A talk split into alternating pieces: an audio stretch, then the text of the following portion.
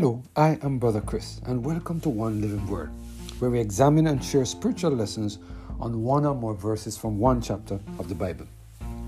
Today we're focusing on the topic, Please Come Out, based on our reading of Revelation chapter 18, verse 4 to 6. Let us hear what the word of the Lord has to say in this passage of Scripture. And I heard another voice from heaven saying, Come out of her, my people that ye be not partakers of her sins, and that ye receive not of her plagues. For her sins have reached unto heaven, and God has remembered her iniquities. Reward her even as she rewarded you, and double upon her double according to her works, in the cup which she has filled, to her double.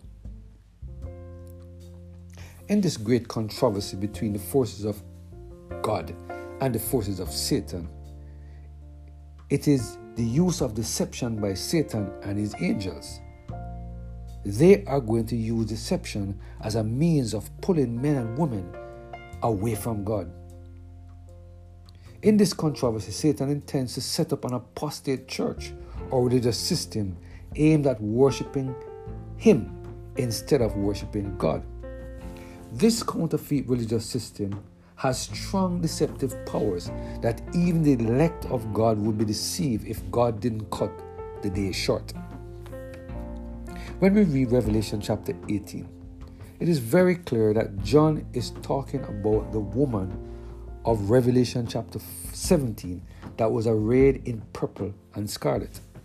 Based on our study yesterday, we know that this woman represents a religious system that goes contrary to the Word of God.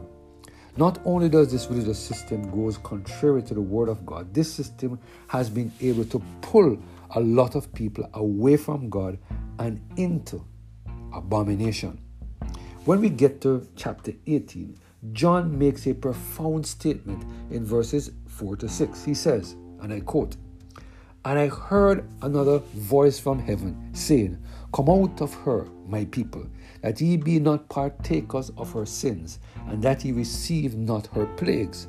For her sins have reached unto heaven, and God hath remembered her iniquity. Reward her even as she rewarded you, and double unto her double according to her works, in the cup which she has filled to her double. What do you notice that is very startling about this statement? Some of God's people attend the church in this religious system. Some of God's people have been affected by the lies that this religious system has said to them. But what is important to note is the fact that some of God's people are worshippers in this religious system. Here we see God calling his people to come out of Babylon. Here we see God pleading to his people to allow him to pull them out of this apostate religious system before it is too late. This religious system has nothing to offer to God's people but sickness, sorrow, pain, and misery.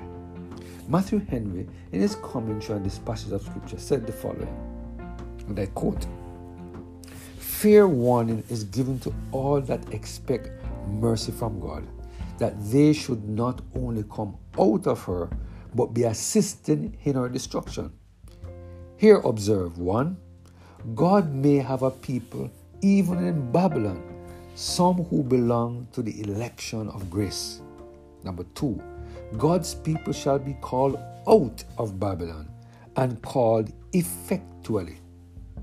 Number three, those that are resolved to partake with wicked men in their sins must receive of their plagues. Number four, when the sins of a people reach up to heaven, the wrath of God will reach down to earth. Number five, though private revenge is forbidden, yet God will have his people act upon him when called to do it, in pulling down his and their inveterate and implacable enemies. End of quote. Today, God is reminding those of us who are not in Babylon to be careful about how we treat those who are in Babylon. Instead of criticizing them for where they are worshiping, we should partner with God to warn them about what will take place with Babylon and to let them know that God is calling on them come out of this apostate religious system before it is eternally too late. Today, God is calling on His children to come home. If you hear the voice of the Lord and the Holy Spirit tugging at your heart, we don't, please don't ignore His call. It is my prayer that we will continue to surrender every single area of our lives to the total control of the Holy Spirit so that God will be able to help us to come out of Babylon. Please respond to this call and come out of Babylon. Please, please, please come out. Let us pray. Heavenly Father, we thank you, Lord, for the reminder today that we need to come out of Babylon. That Satan has set up a religious system that is aimed at deceiving us, aimed at pulling us away from the true God so that we can be destroyed. Help us, Lord, to pay attention to the words you have shared with us today. Give us the strength to come out of Babylon, we pray. Through Jesus Christ, our Lord. Amen. Have a blessed and Holy Spirit filled day.